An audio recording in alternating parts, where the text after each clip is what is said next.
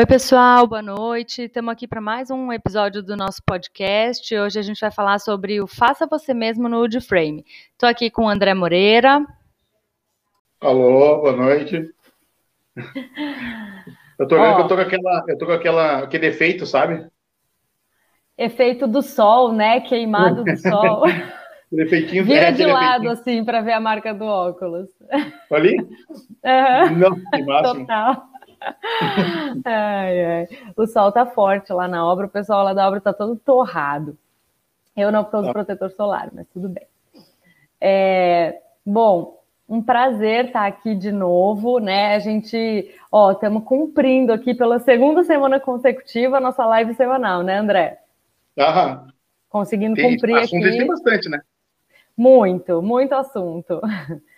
E o nosso tema de hoje é o Woodframe no Faça Você Mesmo, no autoconstrução, né? A gente até discutiu bastante isso, autoconstrução, que nome esquisito, né?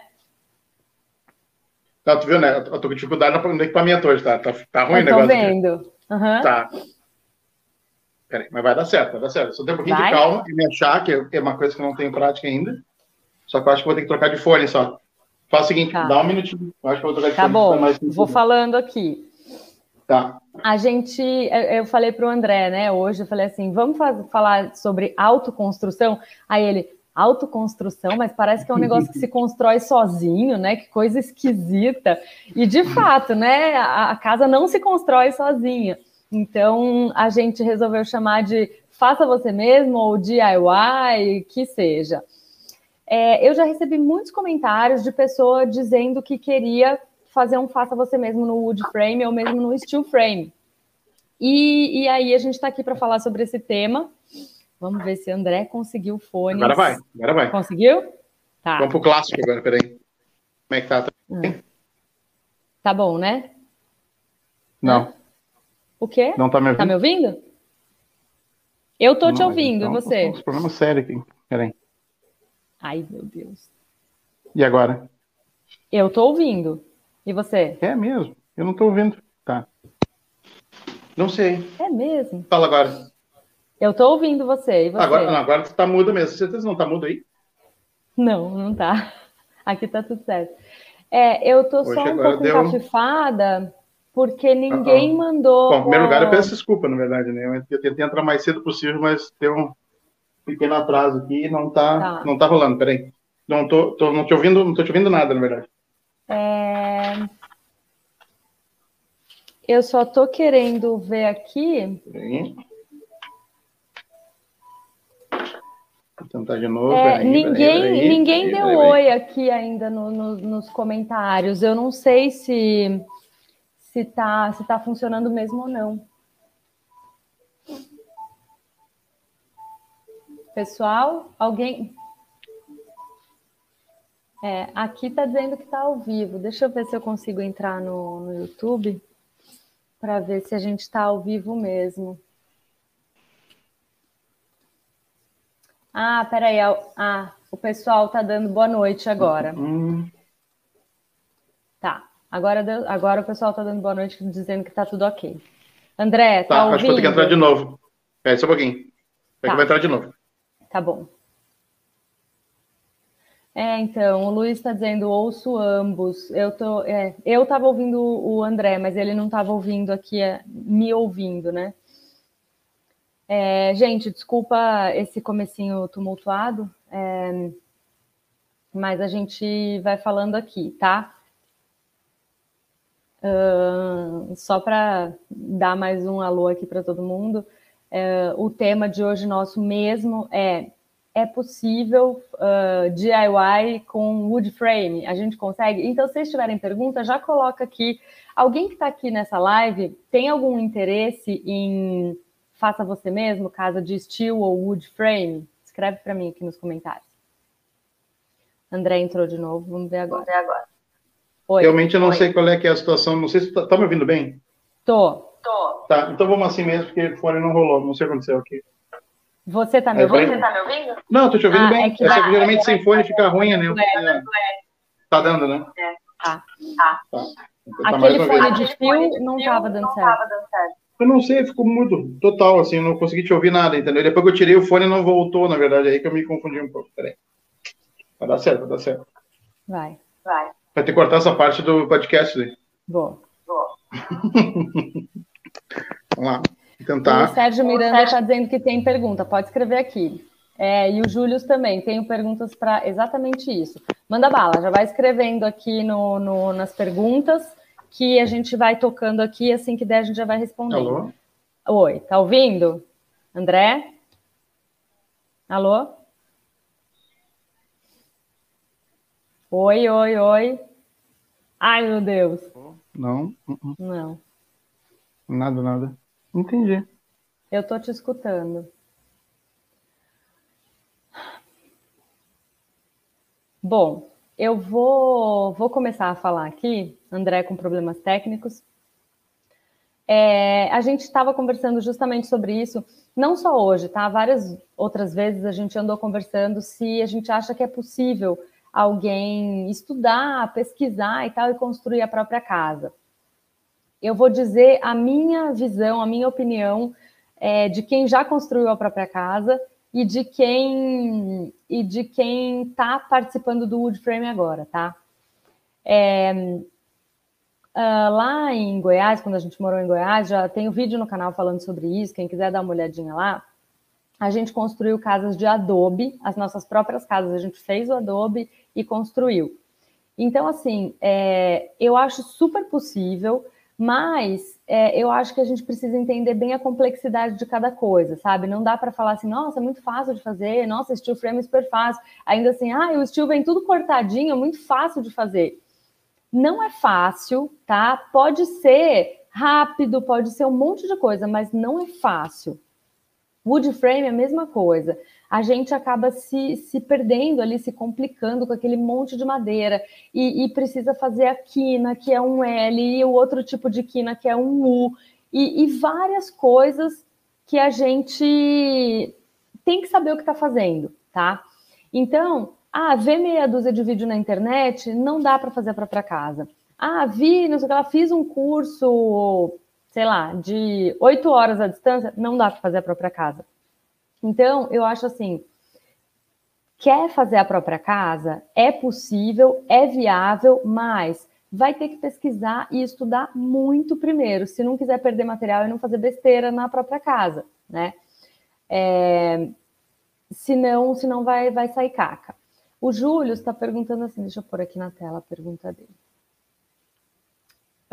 Queria saber mesmo o que eu preciso para ter uma empresa de construção a seco. Quero sair da marcenaria e ir para a carpintaria. O Júlio é o cara que tinha incorporadora, não é, Júlio? Escreve aqui para mim embaixo. Para ter uma empresa de construção a seco, eu acho que, assim... pontos bem importantes, tá? Na minha visão aqui, porque André foi comprar cigarro e não voltou mais, né? Mas eu acho que para a gente ter uma empresa de construção a seco, a gente precisa, primeiro de tudo, ter uma mão de obra que sabe o que está fazendo, tá? Porque são duas coisas bem diferentes. Quando a gente diz, vou construir minha própria casa, talvez você não esteja tão preocupado com a rapidez. Você está preocupado em ter uma redução de custo com a mão de obra, você não vai gastar com a mão de obra, vai pagar um ajudante talvez, porque é você mesmo que vai fazer, então você não está tão preocupado com a rapidez. Agora, para uma empresa que... o Júlio é o cara que está fazendo uma casa em painel SIP. Ele está dizendo, tem uma marcenaria e estou fazendo uma casa em painel SIP. Então, agora, para você ter uma empresa de construção a seco, a gente realmente precisa ter uma mão de obra rápida, eficiente, que não vai perder material, que sabe o que está fazendo, tá? E ter bons fornecedores, né? Hoje em dia, fornecedores que tenham preço e entregam no prazo combinado é difícil e é fundamental. Então, é assim que a gente precisa estruturar bem uma empresa nesse sentido. E, claro, ter boas parcerias para fazer bons projetos, tá bom? A gente precisa de projetos bem detalhados e específicos de wood frame, de steel frame, então tem que ter, tá? O Ismael está dizendo assim, é fácil e leve, mas é cheio de detalhes. Gente, é muito cheio de detalhes, muito mesmo, tá? Não dá para achar que, vou bater uns pregos aqui e vou fazer minha casa. Não dá mesmo. O Eliseu está falando, trabalho com drywall aqui nos Estados Unidos. Um trabalho rápido e limpo, mas tem que ser profissional. É isso mesmo, tem que ser profissional. Então, às vezes, a gente pensa assim, poxa, dá para eu fazer minha própria casa? Dá, mas você vai ter que se especializar pra caramba, vai ter que estudar, vai ter que correr atrás e não é com meia dúzia de vídeos na internet, tá, gente? Precisa mesmo. O Eliseu falou assim, ano que vem tô indo pro Brasil, quero abrir uma empresa, sou de BH. Muito legal. Há quanto tempo você tá nos Estados Unidos, Eliseu?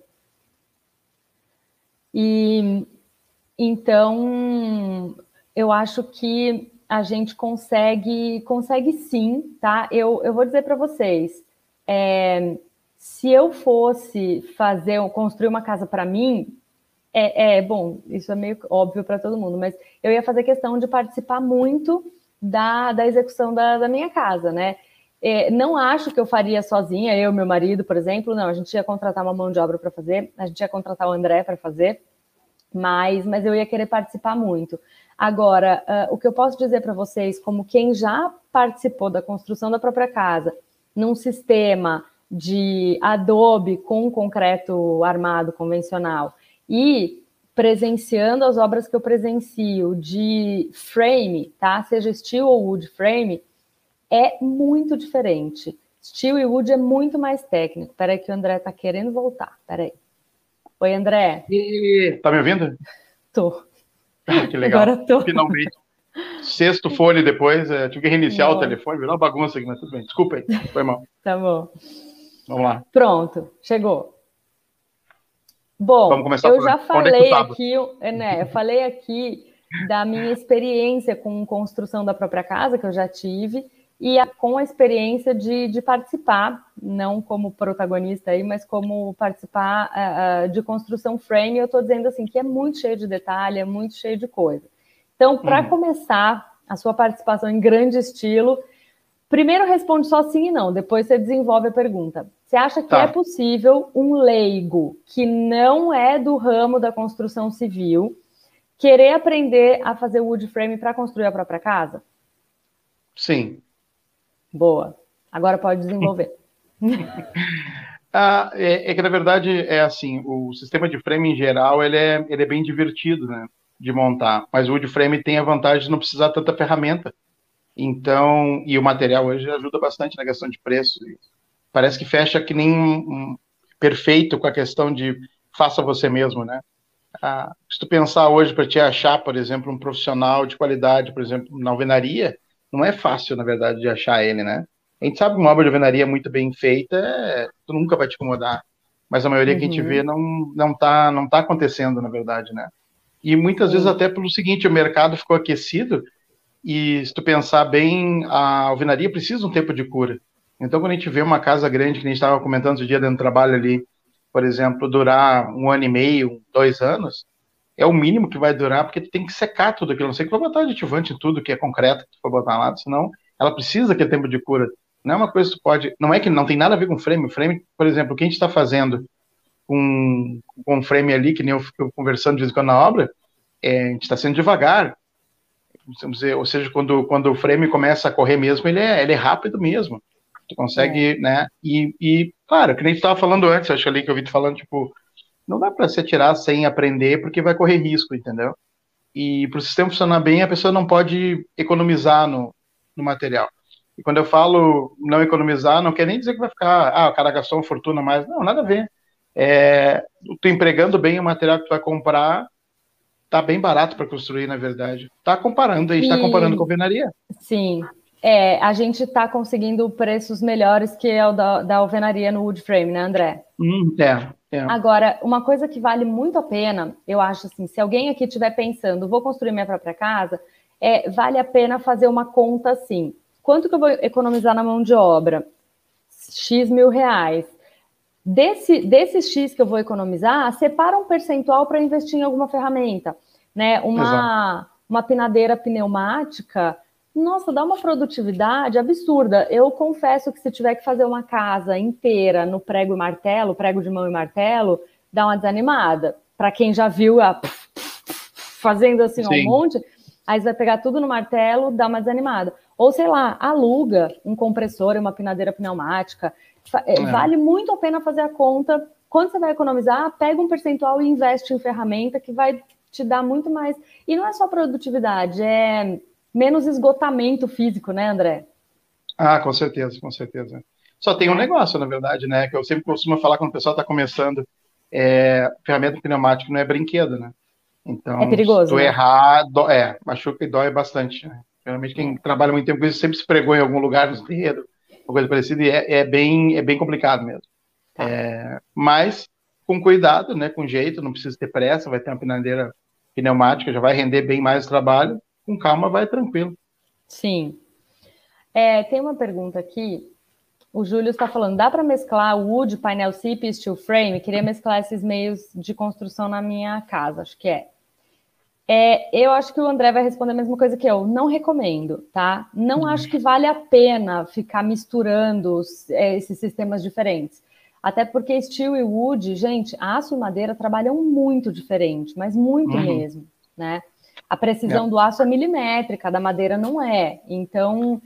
não vejo necessidade de fazer, não é?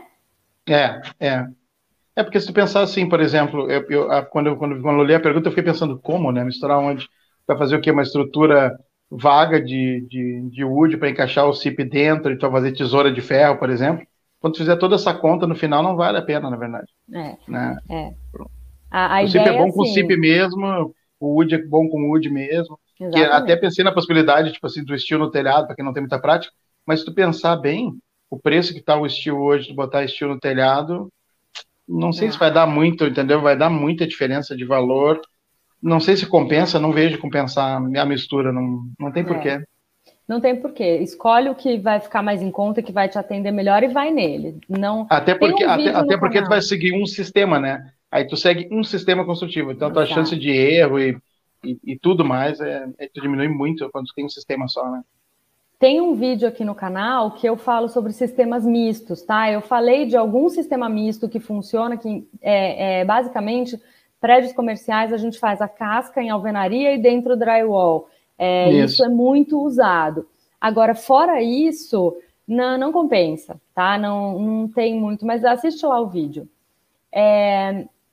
Aqui, ó, essa pergunta é boa. O Ismael tá falando assim, boa noite. Se eu fizer o curso de Woodframe, vou estar apto a pegar serviço de execução de obra? Para você, André.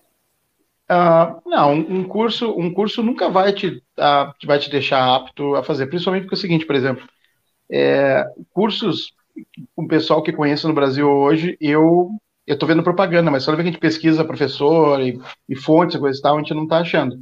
E aí, eu suspeito, né, porque a gente dá um curso, mas mesmo assim, o curso te dá uma boa noção, mas não te deixa pronto.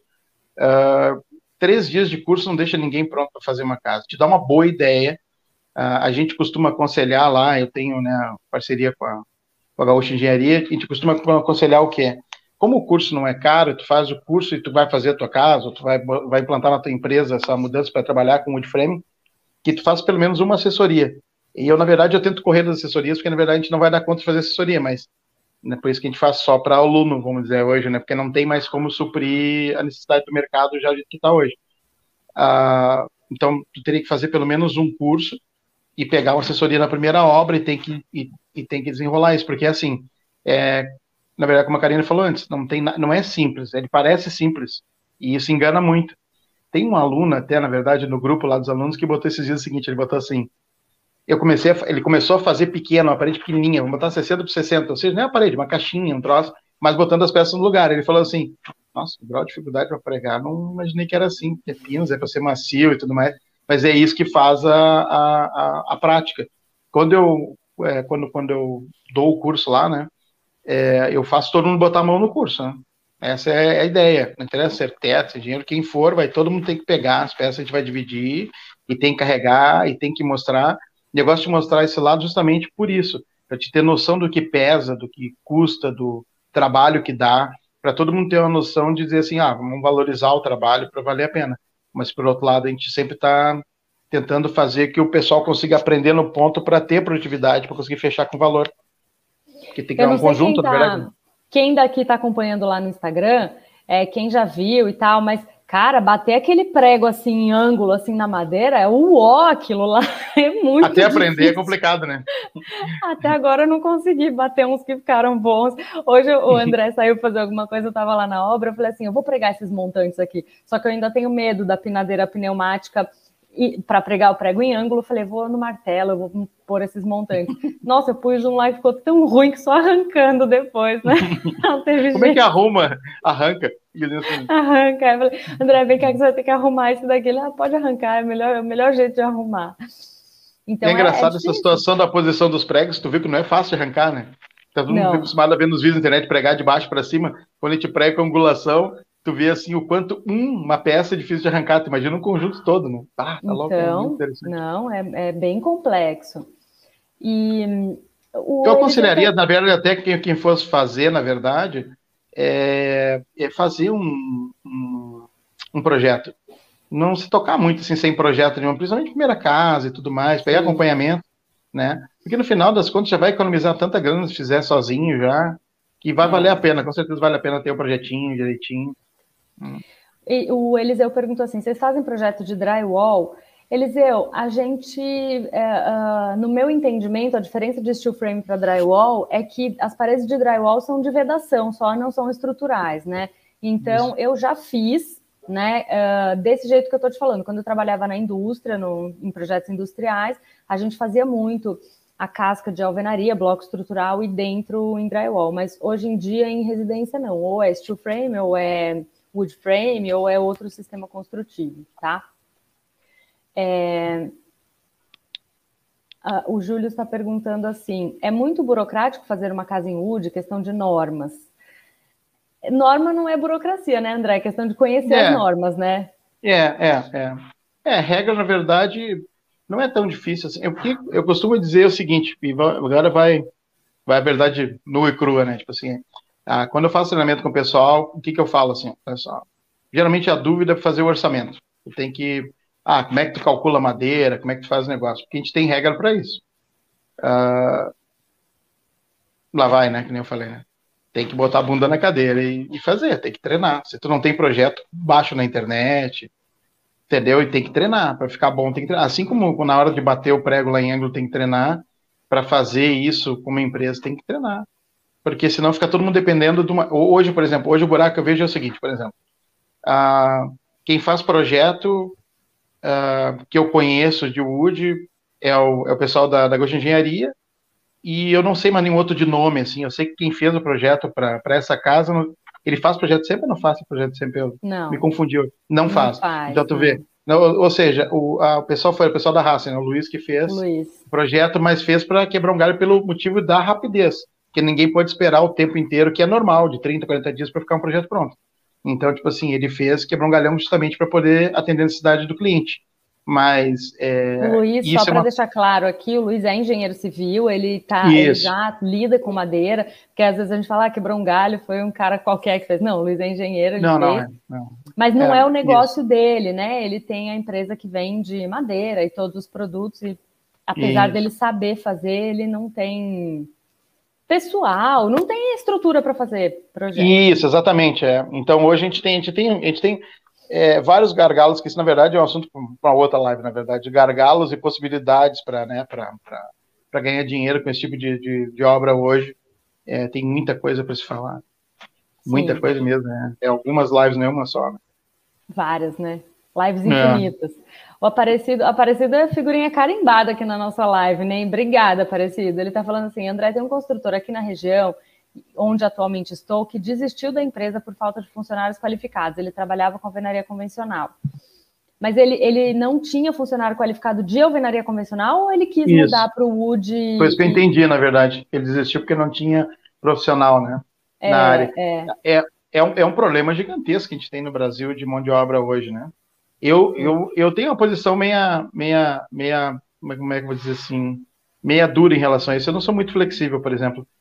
E eu treinei o pessoal aqui no Brasil, vamos dizer, nos últimos 9 anos. Eu tive umas 3 ou 4 equipes, fora a quantidade de gente que eu treinei em cursos, eu nem sei, mas não tenho a mínima ideia. Cada curso estava 30 e poucas pessoas, eu fiz uma porrada de curso já. E eu digo para ti o seguinte, a mão de obra é escassa até no sistema. O que eu estou fazendo em tentativa diferente? A gente está fazendo assim, a gente está preparando, né? Não quero fazer muita propaganda sobre isso, porque não está pronto ainda, mas a gente está preparando um senhor de um curso para suprir essa necessidade, de fazer o pessoal ter experiência em obra e ser um ponto de referência para quando tu precisar de um profissional dentro do Wood, com tudo que tem na construção a seco, tu conseguir um lugar para te buscar esse profissional. Né? E para isso, uma das regras vai ser, por exemplo, assim, eu fui ver na parte agora de legalizar com o MEC para ter como é que chama? Um diploma, certificado. Não? Um certificado válido, legal. E o grau de escolaridade que o governo exige é tipo a quarta série. E aí vai a parte rígida, eu não tenho nada contra a quarta série. Mas eu acho que a gente tem que exigir que o pessoal tenha um pouco mais de estudo e tem que dar chance para o funcionário que quer estudar, terminar os estudos dele, entendeu? E fazer o curso, porque hoje o que acontece, o que a gente vê hoje, até a gente comentou isso hoje, comentei com a Karina hoje, eu tenho um cliente meu que está orçando para terminar um trabalho na casa dele, isso tu fica apavorado de ler as mensagens, o pessoal fala o cliente, o jeito que eles falam com o cliente, sabe? Tipo, sabe? Parece que é uma obrigação. Nossa, demais, entendeu? Demais. E a comunicação fica muito ruim. E isso eu vejo no Brasil. Eu vejo no Brasil que tem o cara que vende bem o trabalho. Ele vende bem, ele fala bem, coisa e tal. Depois, na hora que o pessoal vai pra obra, o pessoal já, sabe? Tu olha assim, muitas vezes é um baita profissional, mas ele não tem aquela, não é polido para lidar com o cliente.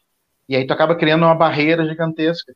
Né? Porque, tipo... Isso, eu vou falar uma coisa agora, que é tema para outra live também. Mas eu acho assim, eu vejo muito, tanto arquitetos quanto outros tipos de profissionais, eu vejo assim duas coisas bem distintas, sabe? Tem um grupo de profissionais que às vezes fala do cliente como se fosse um vilão, o cliente é o vilão, sabe? Porque o cliente quer isso, porque o cliente quer aquilo. E tem um outro grupo de profissionais, eu procuro me encaixar sempre nesse outro grupo, dos profissionais que amam os clientes.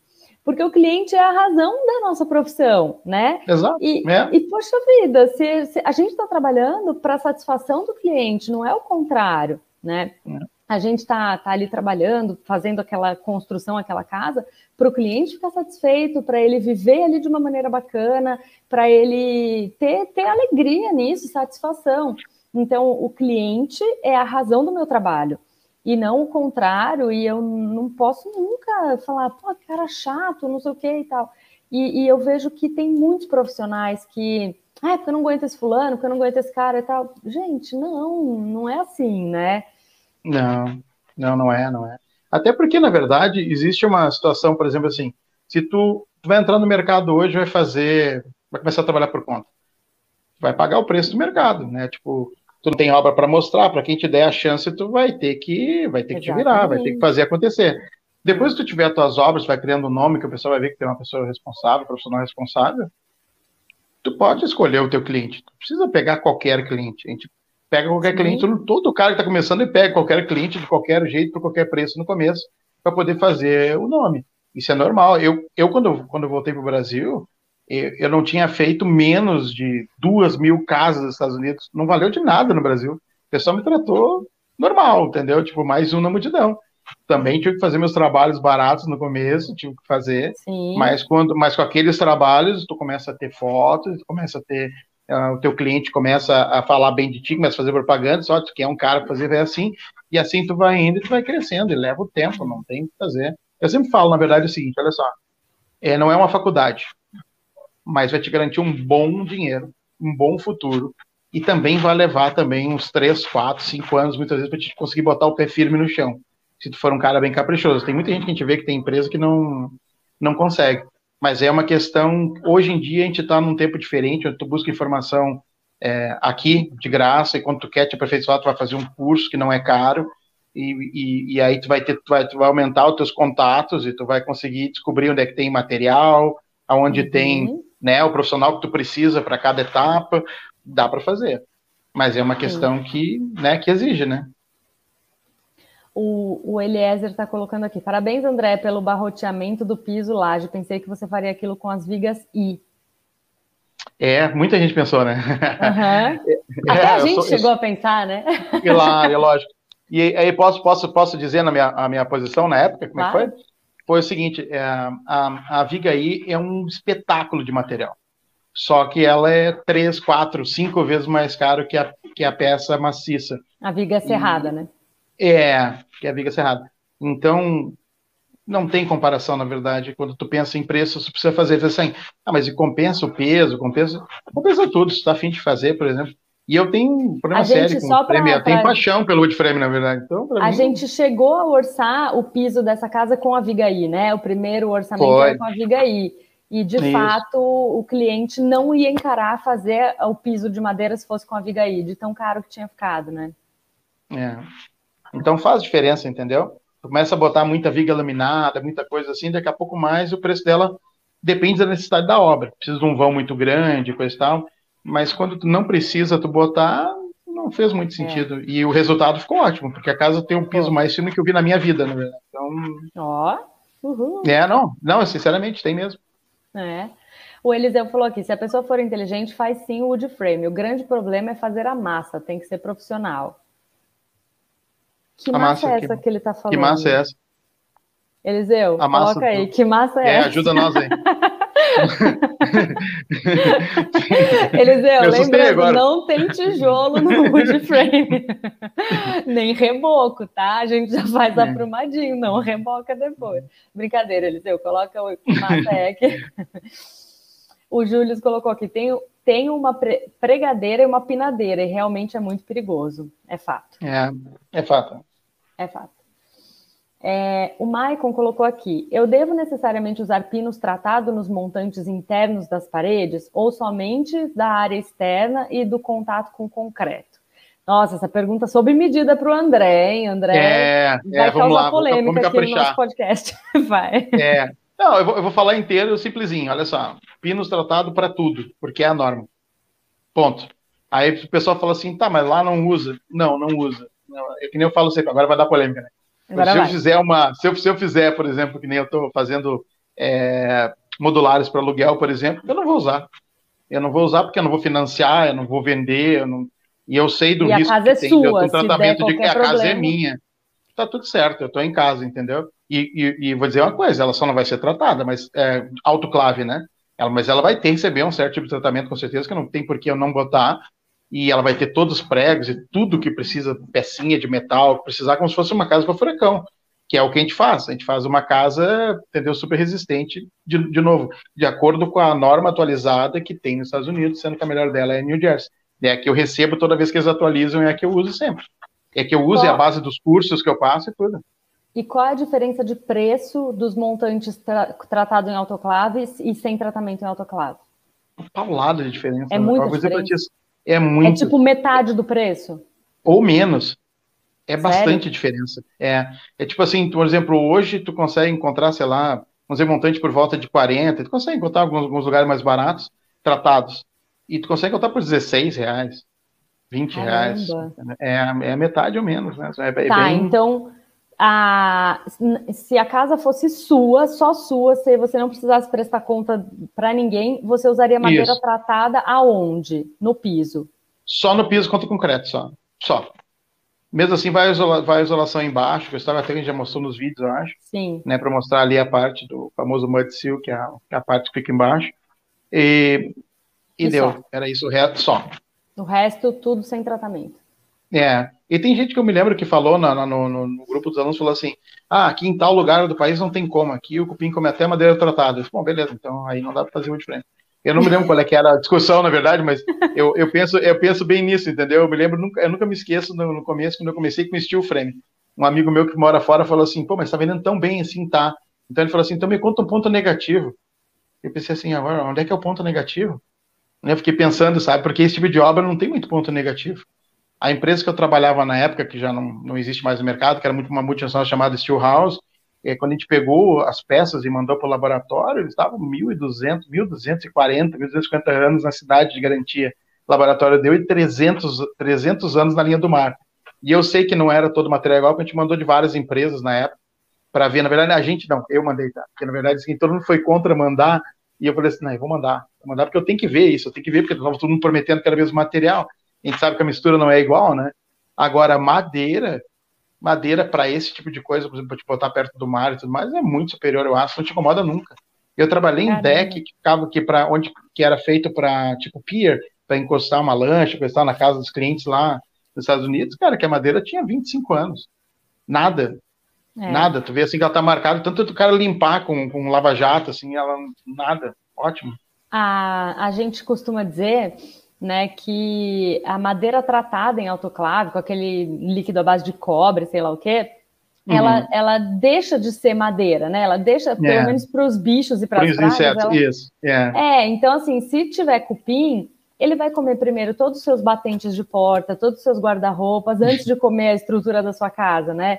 E ele vai comer a árvore que tiver no quintal, tudo isso. Porque eles não vão enxergar como alimento, não vai ser madeira para eles aquilo, né? Aí agora, o cara que falou, não, o cupim come até madeira tratada, não sei que base ele tinha para falar isso. Imagina arsênio, cobre, imagina arsênio, cobre. Os cupim deles são meio, né? O cupim ficou envenenado depois, ele comeu, ficou envenenado. Mas, aqui, ó, mais um, o Júlio. De novo, ó, uma casa de 2 andares em wood, qual tipo de fundação vocês recomendam? Radier ou sapatas com base de plain wood? Ah, isso é fácil de responder, né? Eu recomendo um engenheiro fazer o estudo de solo e fazer carga. Não tem muito fazer, como, né? Júlio, é isso aí, é cálculo estrutural. Agora, uma opinião minha, se eu puder escolher, porque às vezes a gente pode, né? Às vezes o engenheiro fala, olha, esse solo aqui dá para a gente fazer... um radier e tal. Se der para escolher, eu vou no radier. E você, André? Eu gosto muito da... E, na verdade, é uma mistura, porque o radier dos Estados Unidos não é o mesmo do Brasil, né? No Brasil, o pessoal mostra como se fosse uma laje reta. Lá se faz, tipo, uma sapata corrida. E aí, naquela base, tu faz o radier em cima. E eu vou dizer para ti, é mágico. Eu já vi na Flórida, por exemplo, né, que tem a linha do furacão, o pessoal fazia as paredes de fora, que é o único lugar que tem alvenaria, que são blocos de concreto que nem a gente tem aqui, né, com duas células, né? Aqueles concretos, coisa e tal, ou seja, tem bastante peso e tranquilamente segura. Mas, de novo, né, depende do solo, depende de um monte de coisa, mas se eu pudesse escolher, eu também ficaria com radier, mas do jeito que a gente faz lá, porque eu acho que isso é mais barato que o daqui, na verdade. Cada vez que eu tenho que abrir algum piso para corrigir, que tem 20 centímetros de concreto, eu tenho vontade de chorar, porque é muito material posto fora, né? Imagina, eu tenho uma casa que eu estou trabalhando em Canoas, lá no Rio Grande do Sul, que a casa deve ter, sei lá, 200 metros quadrados do primeiro andar, sei lá, perto disso. Imagina, o pessoal botou 25 centímetros de concreto para fazer o degrauzinho, né? Cara, quanto concreto! É muita coisa, né? É muita coisa, né? Muito melhor fazer aquela viga de borda, que é quase uma sapata corrida, e a laje por cima, né? E a lajezinha daí é 10 centímetros com uma malha simples, e eu nunca vi dar problema, entendeu? Sim. Inclusive, nesse esquema, dá até para a tubulação passar por baixo, né? Acaba sendo melhor do que concretar a tubulação dentro do radier, né? Com certeza. O Aparecido está falando assim, André, quem já tem experiência com alvenaria convencional, fazendo curso de wood, dá conta de executar um projeto de wood sozinho? Dá naquelas condições, na verdade, né? Faz e aí participa bem dos grupos. O que o pessoal está fazendo? Está fazendo o seguinte, para quem tem prática de obra, não é uma transação difícil, né? Mas para quem tem vício de obra, às vezes é um pouquinho complicado, mas dá para resolver. Participa de uma obra junto, muita gente se oferece para participar de obra, e aí vai ajudar um pouco para poder pegar a fogueira mesmo, descobrir como é que funciona, né? De pegar todo... O esquema é um macete de obra. Tem algumas situações que você fala assim, e essa daqui, como é que vamos fazer, né? Porque por mais que você num curso explique, não, essa parede faz assim, aquela faz daquele jeito, aí sempre num projeto vai ter uma que você fala, e essa eu não aprendi, né? Essa daqui não tinha no curso. Sempre claro, tem. Claro. Sempre tem uma situação, exato. Mas aí, por isso que é bom estar no meio, onde tu consegue achar as respostas, entendeu? Porque, por exemplo, o que eu estou começando a ver, assim, devagarzinho, aparecendo na internet? Um pessoal até profissional, pessoal até com faculdade, postando umas casas de frame que tu vê que não é. Então o cara tá tentando economizar um material aqui e ali, economizar num plate, na amarração, coisa e tal. Ou seja, será que vai dar problema? Não sei, eu não sou dono da verdade, mas a gente tem uma regra. Eu não vou economizar 10 montantes de 5x10 por qual motivo? Não faz sentido nenhum, na verdade. Né? Então, norma é norma, vale a pena usar que tu não vai te incomodar, e tu pensa bem, até 4 andares. Tu faz uma casa simples e tu pode adicionar um andar quando tu quiser. Né? Aí se tu quiser adicionar outro, tu consegue. Né? Uhum. Ela é leve. Às vezes um prédio não aguenta, um prédio de alvenaria não aguenta um segundo andar de alvenaria em cima. Aconteceu num aluno nosso. Qual é o nome do lugar agora? Me fugiu o nome do lugar. Bom, que seja. Em Santa Catarina, me lembro, era um prédio que ele tinha de alvenaria. Bonito, forte, direitinho, mas para fazer um segundo andar de alvenaria, o engenheiro estava com um pouco de medo, ele foi lá e botou o Woodframe e resolveu. Toda, tranquilo, total. Né?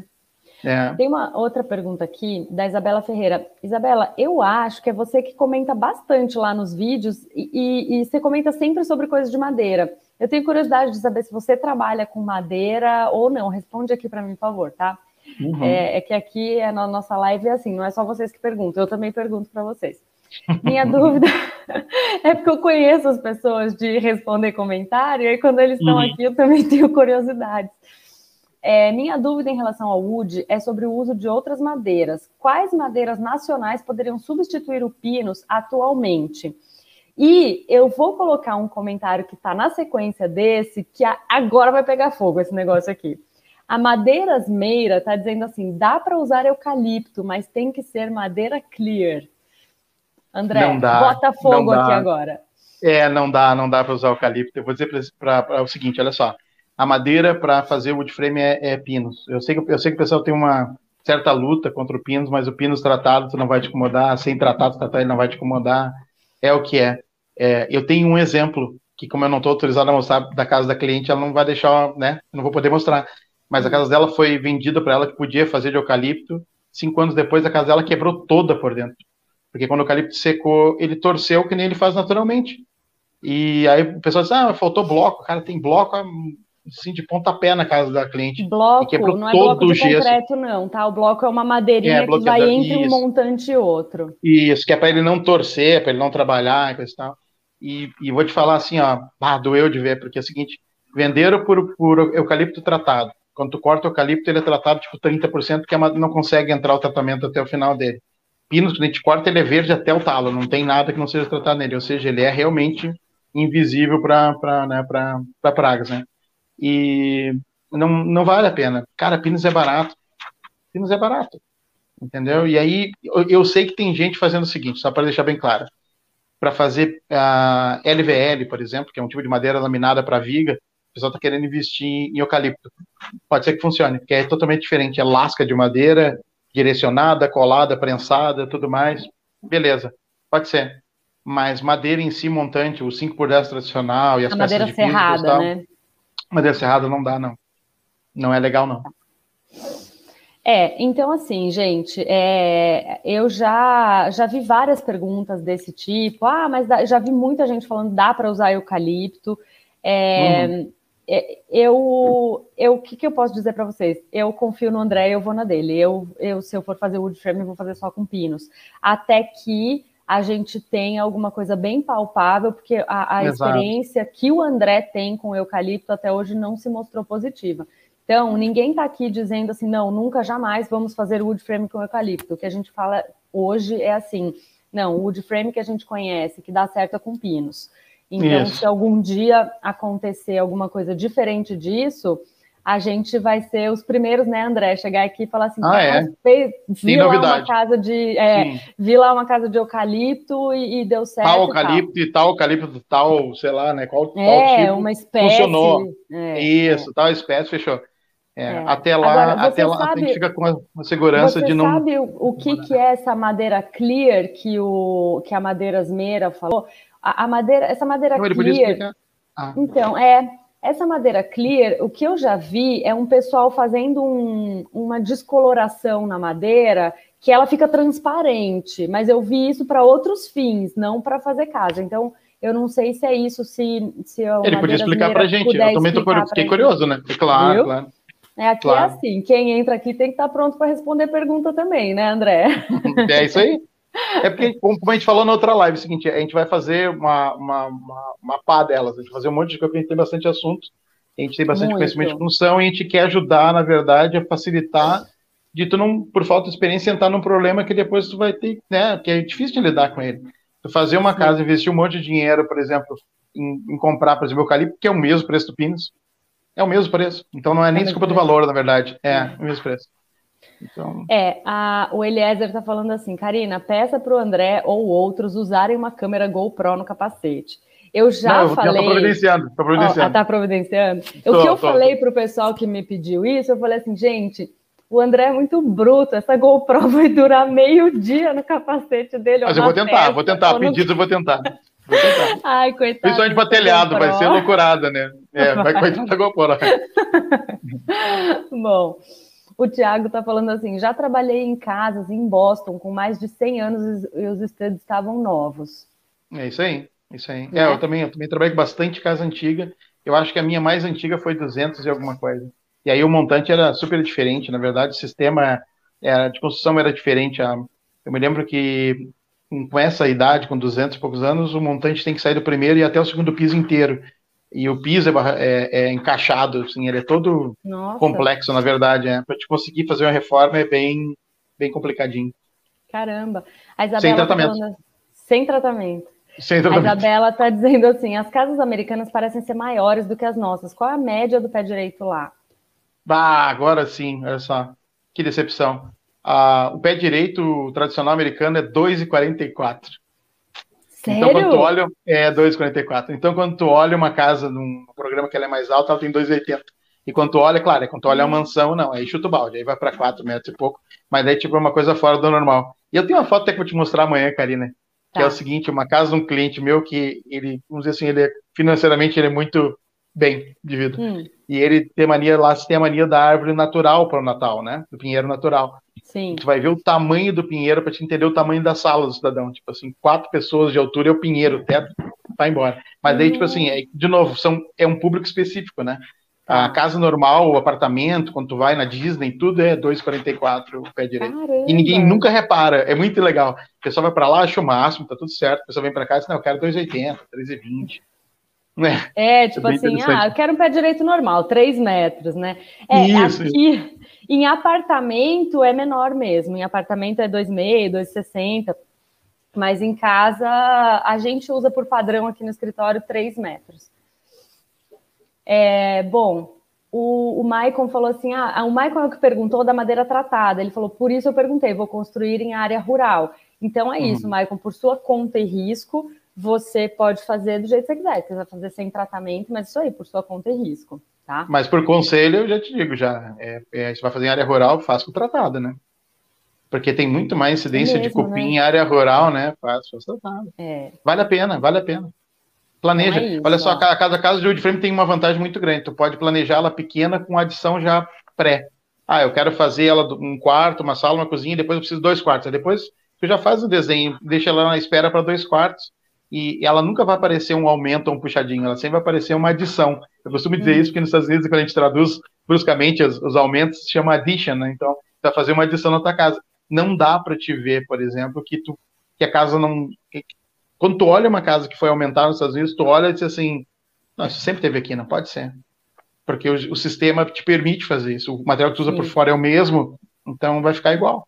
Não fica aparecendo puxadinho, né? Não fica aparecendo puxadinho.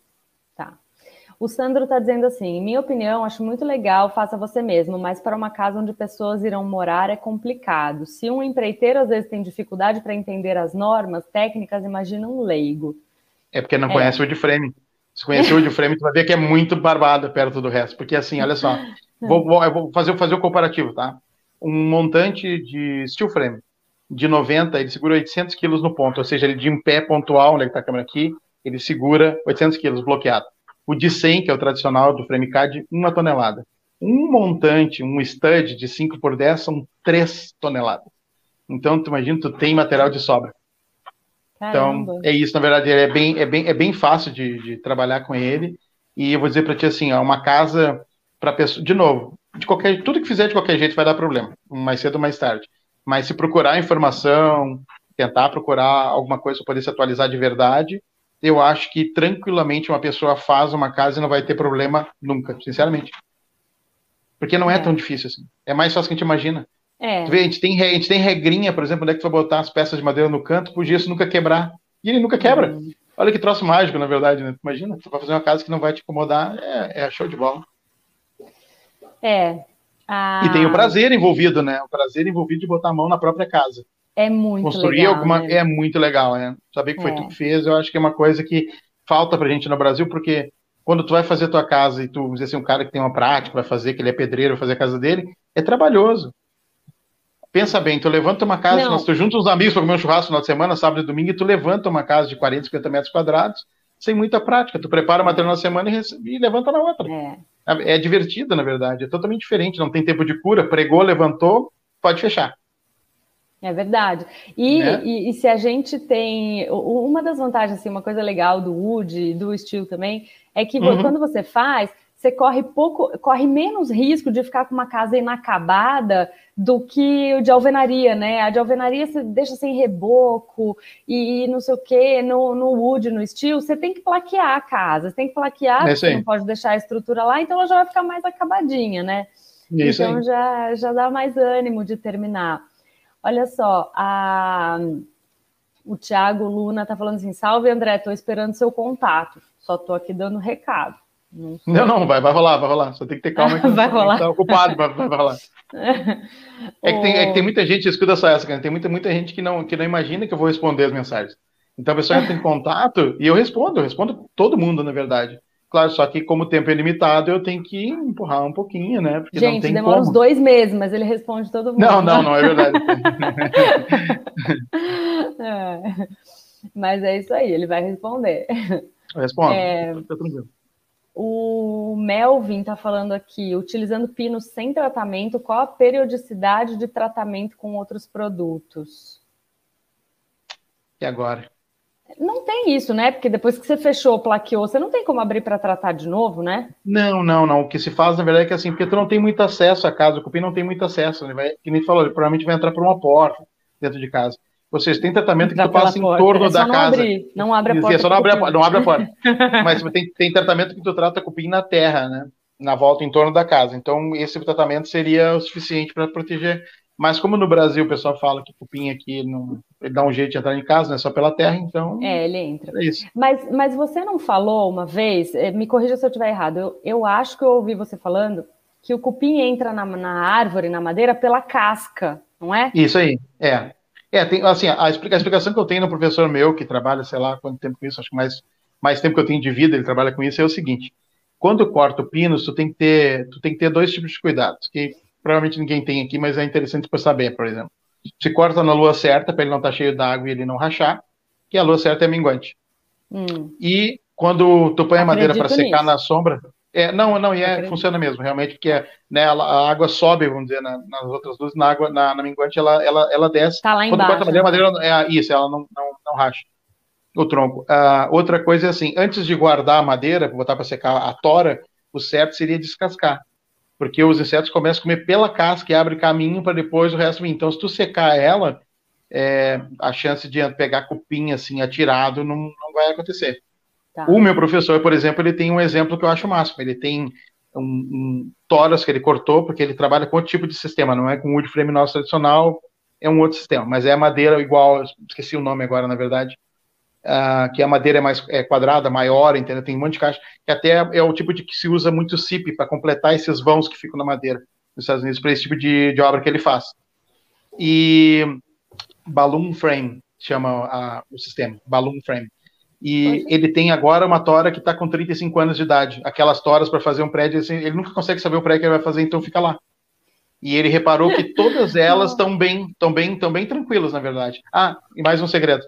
Quando cortou ela, botou ela para secar e coisa e tal, as pontas dela tem que se passar uma cera. Tu não pode deixar ela tem que secar e demorando para secar. Ela tem que enxugar ao natural mesmo, pelas laterais e não pelo final, pelo começo ali. Senão ela tem tendência a dar vários problemas, hein? Bem interessante.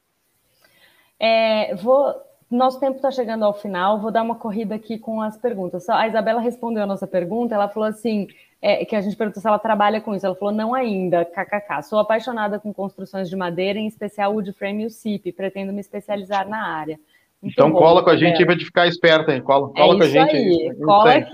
Cola aqui na obra Wood 175, nas nossas lives e tudo. É isso aí. O Sandro está perguntando assim, essa é boa.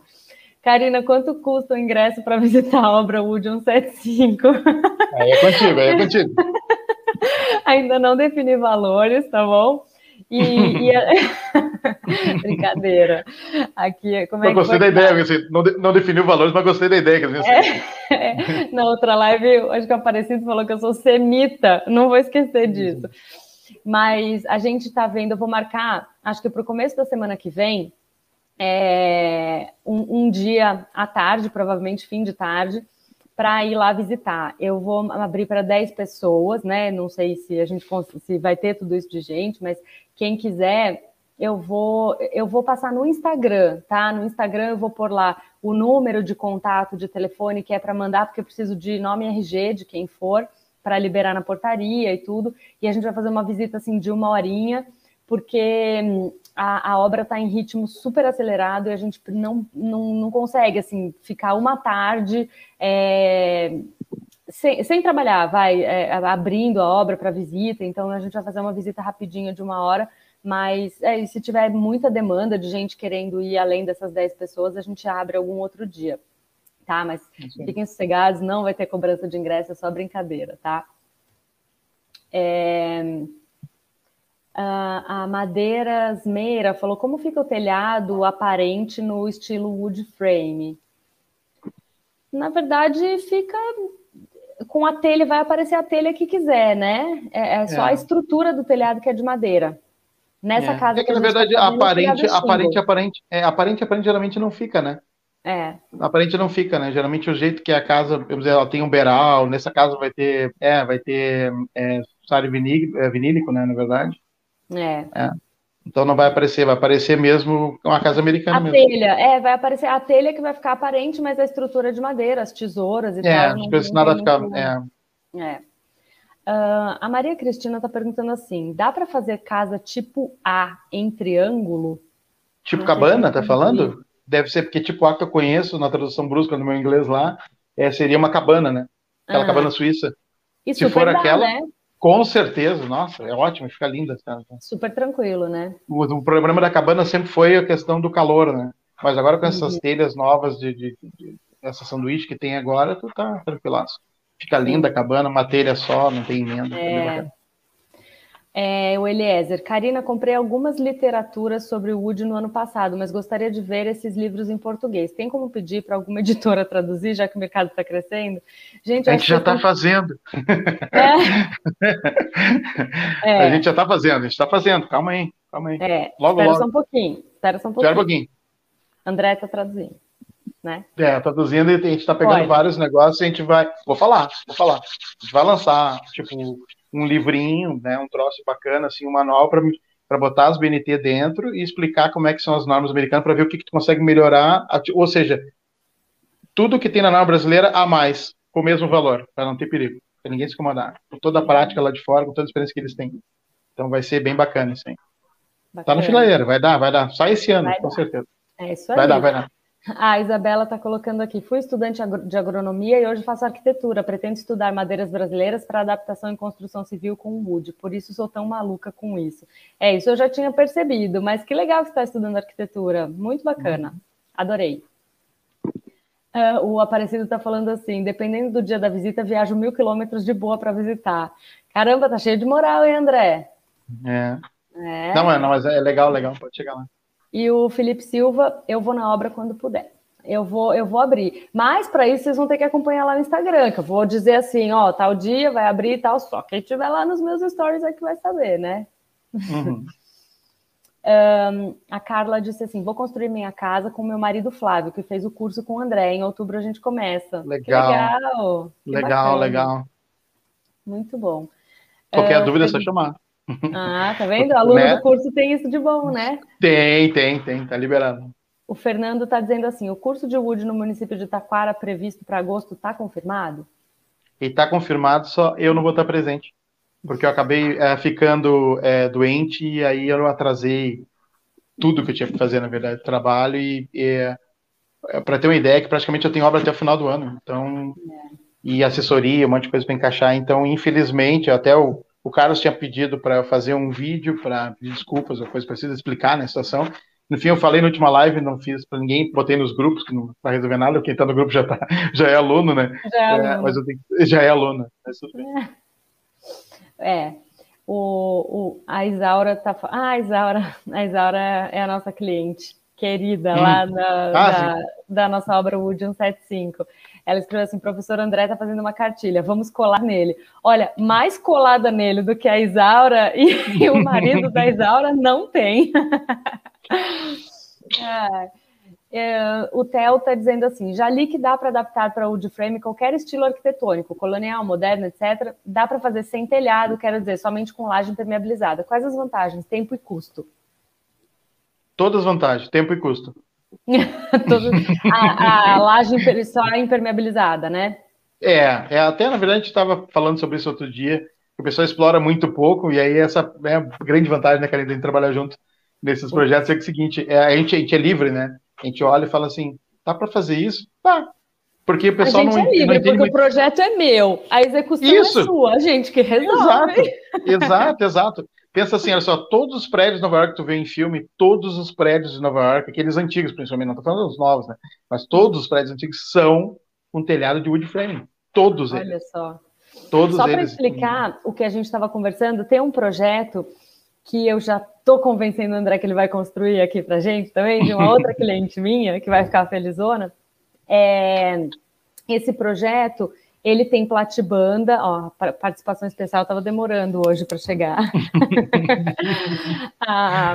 A gente tem um projeto que ele é todo com platibanda, o telhado é embutido, e de praxe a gente faz telha metálica dentro da platibanda.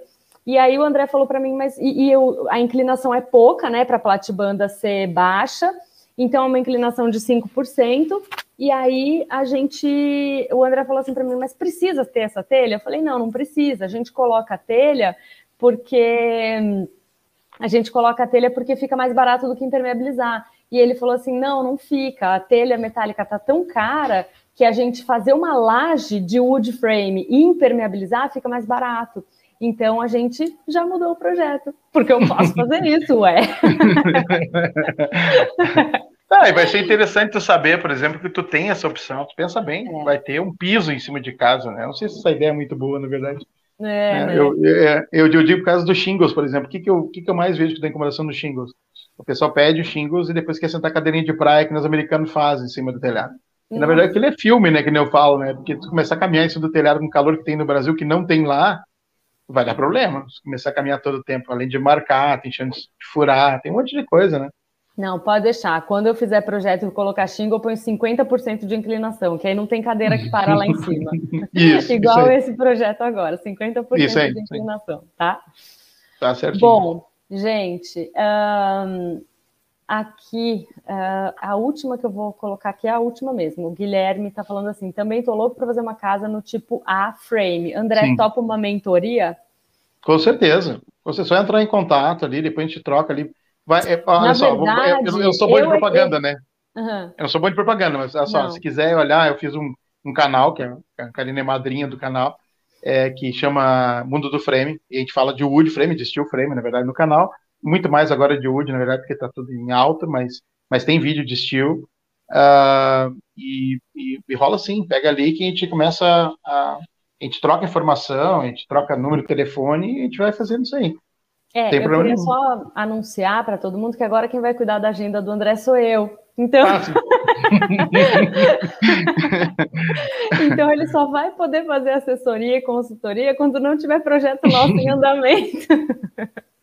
Tô de férias agora, eu tava falando isso hoje até pro Cláudio, eu falei assim, tô de férias, o pessoal passa o dia todo mandando mensagem, agora eu tô tendo coragem de dizer assim, depois do trabalho a gente fala, porque não tem o que fazer, na verdade, né? Então... Eu chego lá, tá, pessoal? Eu chego no ponto de cuidar da agenda do André. Ainda não, por enquanto não, mas eu chego lá.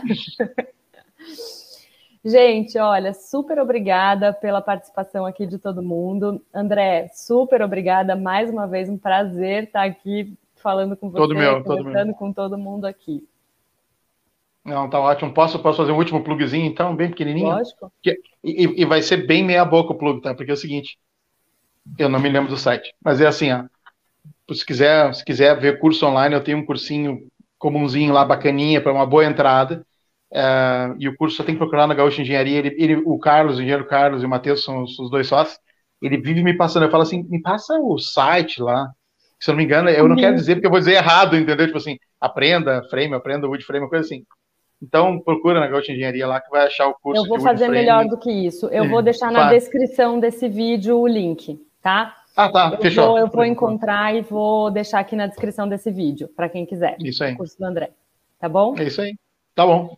Muito obrigado. Então tá, muito obrigado. Até a nossa próxima live da nossa próxima semana. E te vejo no próximo vídeo. Com fone bom na próxima. Isso aí. Tchau. Então, tchau. Tchau.